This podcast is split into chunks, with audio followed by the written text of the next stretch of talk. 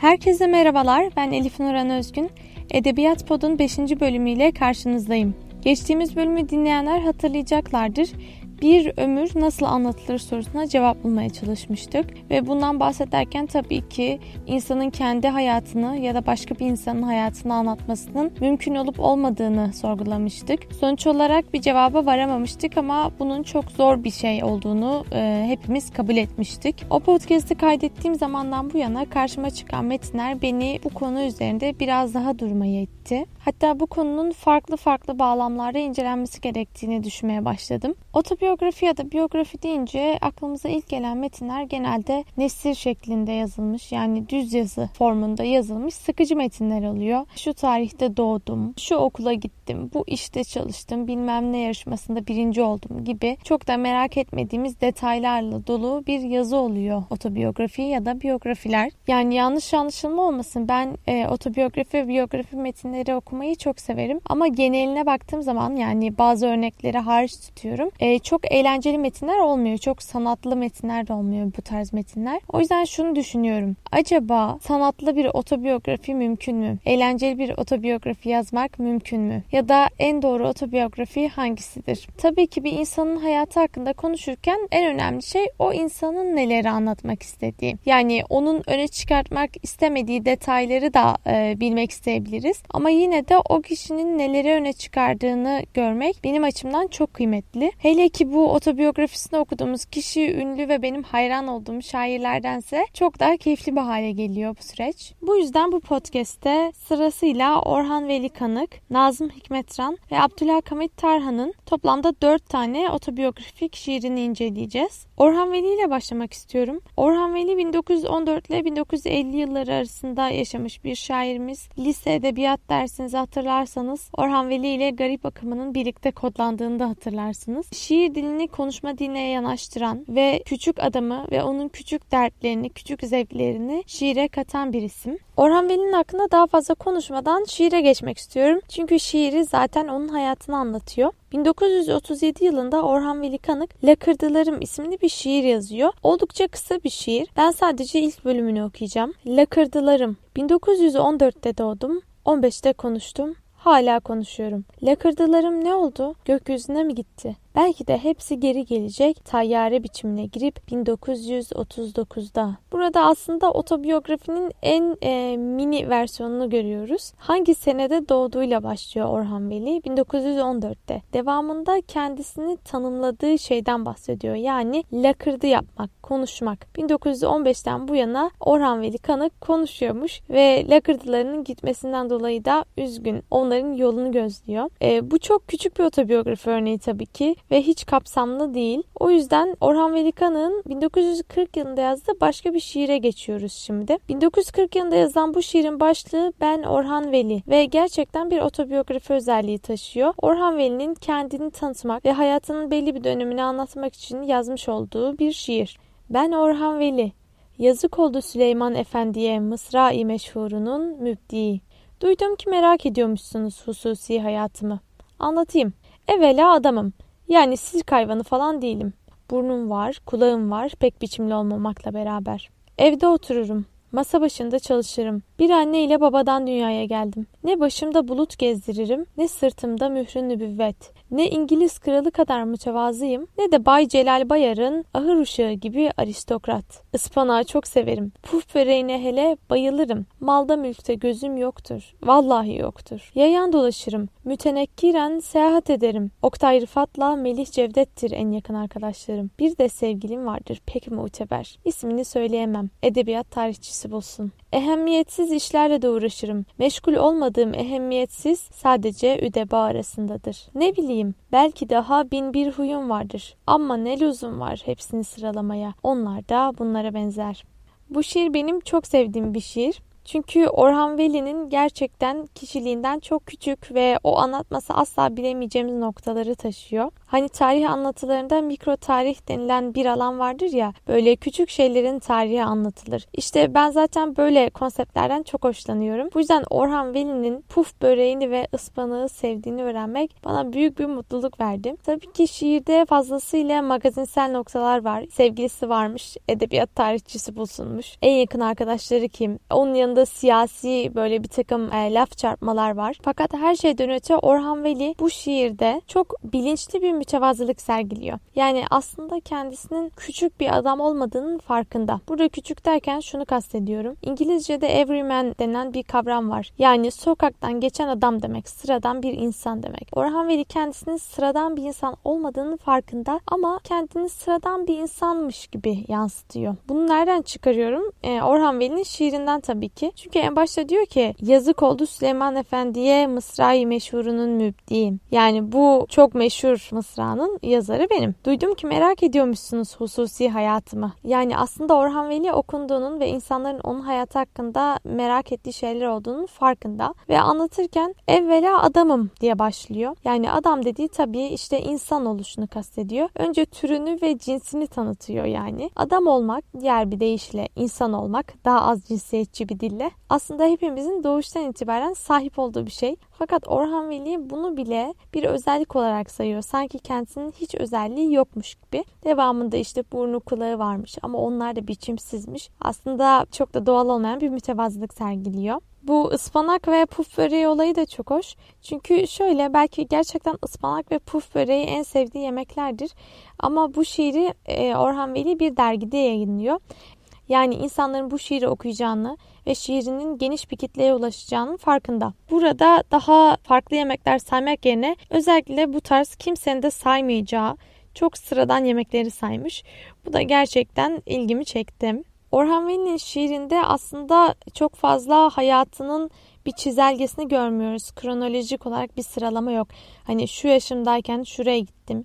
Bu yaşımdan beri şiir yazıyorum gibi bir durum söz konusu değil. Neden bunu söylüyorum? Çünkü Nazım Hikmet Ran'ın şiirinde bunları da göreceğiz. Yani aslında Orhan Veli'nin bu şiiri otobiyografinin yanında biraz da kendini tanıtmak için ya da kendisinin öne çıkartmak istediği özelliklerinden bahsetmek için yazdığı bir parça. Sırada Nazım Hikmet var. Nazım Hikmet Ran 1902 ile 1963 yılları arasında yaşamış. Onu daha çok devrimci kimliğiyle tanıyoruz. Kendisi Türk Edebiyatı'nın çok önemli bir parçası. Çok fazla sayıda şiir yazmış ömrü boyunca. Biz onların arasından otobiyografi başlıklı şiiri inceleyeceğiz. Şiir adı üstünde otobiyografi gerçekten de. Hatta Orhan Veli'ninkinden daha gelişmiş bir otobiyografi örneği. Çünkü burada bildiğiniz yıl yıl anlatmış neler yaptığını. O zaman bu şiiri okuyalım. Otobiyografi 1902'de doğdum. Doğduğum şehre dönmedim bir daha. Geriye dönmeyi sevmem.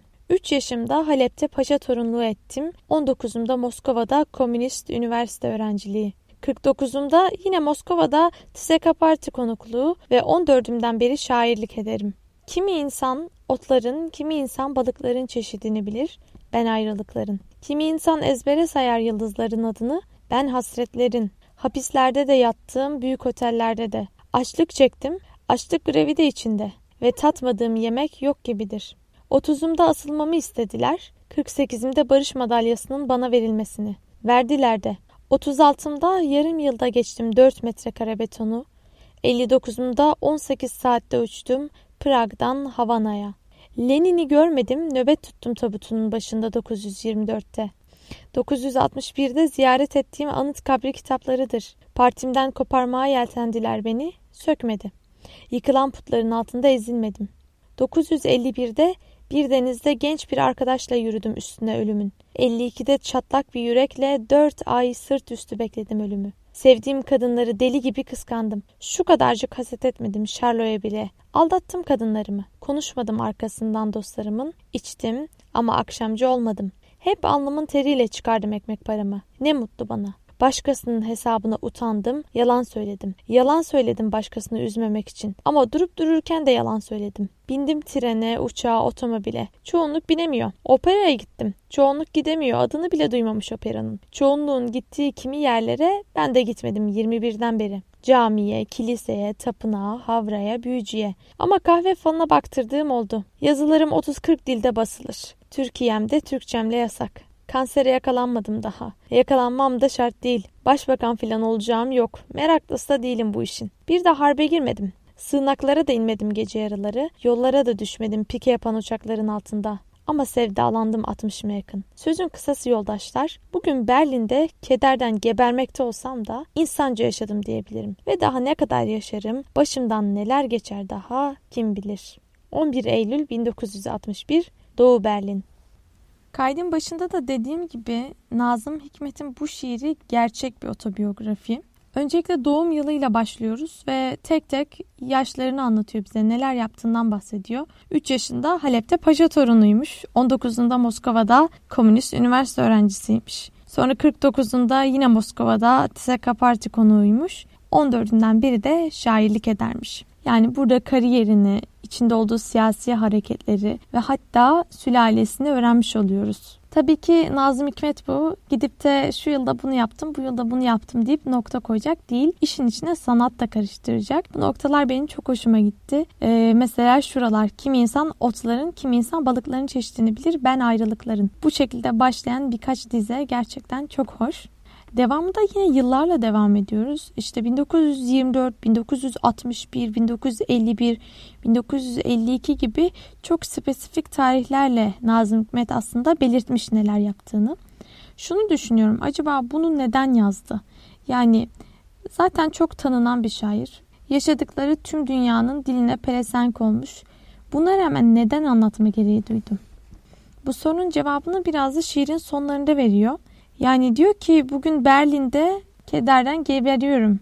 Ama daha neler yaşayacağım bunu da bilmiyorum. Bu yüzden de bir nevi sanki vasiyet yazan insanlar gibi o da kendi yaşadıklarını kendi dilinden aktarmak istemiş.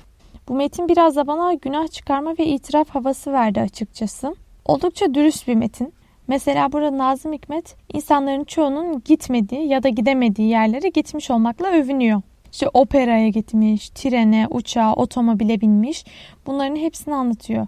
Bunun yanında bir de tam tersi çoğunluğun gitti ama kendisinin gitmediği ibadethanelerden bahsediyor.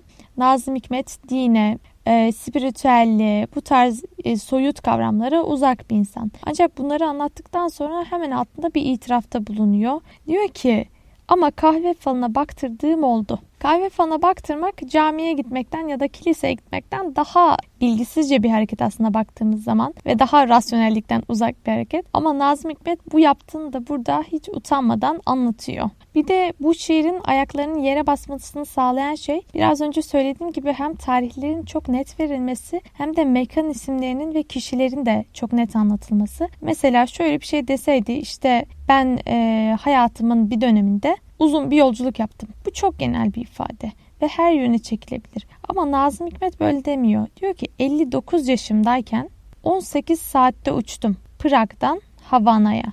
Yani şehir isimleri, yolculuk süresi, yolculuğun yapıldığı yıl hepsi çok net.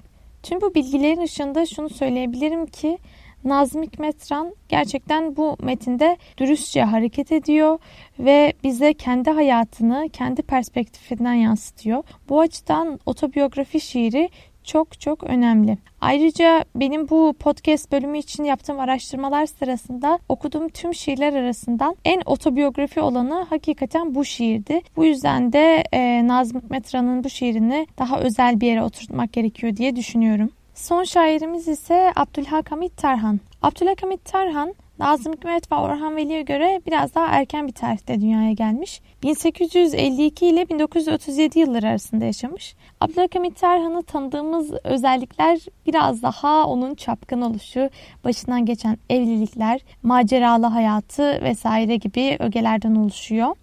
Ama tabii ki lisedeyken hepimizin çok hoşuna giden bu magazin detaylarıyla sınırlı değil Abdülhamit Tarhan. Kendisi Türkçemizin önemli bir şairi. Onun bir şiiri var. Başlığı Şairi Azam. Şairi Azam da zaten kendisinin lakabı. Bu yüzden kendi hayatının bir bölümünü anlattığı bir şiir olarak bunu değerlendirebiliriz. Okuyayım önce sonra üzerine konuşabiliriz. Şairi Azam. Mevkibi yana bir darbe-i makus ile düşmüş o yana. Hep tersine dönmüştür onun giydiği şeyler. Hem bit defaat. Onlarla yatıp kalkar imiş kendisi söyler. Vaktiyle bütün pulda yapılmışsa da heyhat cümlesi solmuş. Vaktiyle siyah, şimdi fakat yemyeşil olmuş bir paltosu vardır. Tek gözlüğü vardır, geceler kandilidir o. Ya Rab ne hayat, cepler delik az çok, lakin ne zarar var ki delikten düşecek yok. Bir korkusu vardır, meyhanelerin saati tatili pekerken. Bir kirli paçavrayla gezer, mendilidir o. Lastikleri bir başkasınındır ki yürürken durmaz ayağından çıkar ekser. Serpuşu ne festir, ne külahtır, ne sarıktır. Kalpak da değildir. Bir şapka mı? Haşa. O onun kendine mahsus bir başka şekildir. Keşkül gibi bir şey. Milliyetini farık olan yok. Soruyorlar. Kimdir bu alamet, bu musibet, ne kılıktır? Ürkütmeyelim sus. Bir kahkaha, bir av ava kopmakta pey a pey. Bazen de müheyyaya tasadduk duruyorlar. Zül farkına bir zam. Ancak biri vardır, ona der şairi azam. Şimdi bu şiir Abdülhamit Terhan'ın tüm hayatını değil de Viyana'da geçen yıllarını anlattığı için bir tık tarihsel arka planı öğrenmemiz gerekiyor. Abdülhamit Terhan 1911 yılının yaz aylarında 3. evliliğini yapıyor. Cemile Hanım'la olan izdivacı yalnızca 20 gün sürüyor. Bundan bir sene sonra da abisi Nasuhi Bey vefat ediyor ve Abdülhamit Tarhan'ın işine son veriliyor. Tabii ki bizim kahramanımız boş durmuyor ve gidip 18 yaşındaki Belçikalı bir kadın ile yani Bayan Lucien ile evleniyor ve onunla yaşadığı yerden İstanbul'a dönüyor. Kendisine marif nazırlığı görevi öneriliyor ama o kabul etmiyor. Bu dönemde bazı edebi çalışmalarda bulunduktan sonra mecliste bir takım görevler üstleniyor ve ondan da sonra Birinci Dünya Savaşı'nı atlatınca eşiyle birlikte Viyana'ya gidiyor. Viyana'da çok sıkıntılı, çok parasız günler geçiriyor. Ve bu sırada bu şairi azam şiirini ki bu şiir Türkiye'de çok yankı uyandırmış vakti zamanında Tanin gazetesinde yayımlıyor. Abdülhamit Tarhan'ın bu şiirini listemize almamın sebebi aslında gerçekten şiirin dürüstlüğü. Nasıl Nazım Hikmet'te bu dürüstlükten çok etkilendiysem Abdülhamit Tarhan'da da çok etkilendim. Çünkü burada hakikaten Abdülhamit Tarhan kendi kişiliğinin güzel ve kötü tüm yönlerini ortaya koyuyor. Normalde hayatı boyunca fakirlik çekmiş bir isim değil. Aksine zengin olduğu dönemler olmuş, yurt dışı görmüş birisi, farklı diller konuşan birisi. Ancak burada paltosunun rengi bile değişecek kadar fakir bir halde. Ve bu fakirliğini hiç de gocunmadan herkesin okuyacağını bildiği bir gazeteye yazıyor. Bunun yanında mesela insanların ayıplayacağı şeyler de var bu şiirde. Misal anlatıyor diyor ki hani o kadar fakirdim ki işte cebim delikti ama buna üzülmüyordum. Çünkü cebimin deliğinden düşecek bir param yoktu. O derece fakirdim yani. Fakat buna rağmen tek derdim meyhanelerin saati tatilinin yani kapanış saatinin, mola saatinin çok erken saatlerde olmasıydı. Abdülhamit Tarhan'ın hayatını internetten araştırdığımda klasik Wikipedia sonuçlarıyla karşılaştım. Ve orada Viyana yılları şöyle anlatılıyordu. Viyana'da sefalet çekti, parasızlıkla boğuştu. Nokta. Onlar bunu bir cümlede anlatıyorlar dışarıdan görüntülü kadarıyla. Ama Abdülhamit Tarhan bunu koca bir şiirde, sanatlı bir biçimde ve çok detaylı olarak yansıtmış. Ve sadece parasızdım vah vah dememiş de insanların onun hakkındaki yorumlarından bahsetmiş. Bunun yanında kötü alışkanlıklarından bahsetmiş. işte kıyafetlerinden bahsetmiş. Bunların hepsi tüm bu kişisellik benim çok hoşuma gitti ve şiirle bir bağ kurmamı sağladı. Bu yüzden de bu şiiri de alma ihtiyacı hissettim. Bu bölüm biraz şiirler okuma ve bu şiirlerin üzerine konuşmakla geçti. Sistematik bir tahlil ya da konu takibindense böyle farklı bir yol izlemiş olduk bu seferlik. Ama en azından otobiyografik şiir diye bir şeyin varlığından haberdar olduk ve belki de bilmediğimiz dört tane şiir öğrendik diye düşünüyorum. Bu da kardır. Özdemir Asaf'ın güzel bir sözü vardı. Her insanın bir öyküsü vardır ancak her insanın bir şiiri yoktur. Umarız ki biz de hayatını şiir gibi yaşayanlardan ve bunu şiirle, sanatla ifade edebilenlerden oluruz. Edebiyat Pod'un 5. bölümünü dinlediğiniz için çok teşekkür ediyorum. Sosyal medyadan bize görüşlerinizi iletmeyi unutmayın. Hepinize edebiyatla, şiirle, sanatla ve kendinizle baş başa günler diliyorum.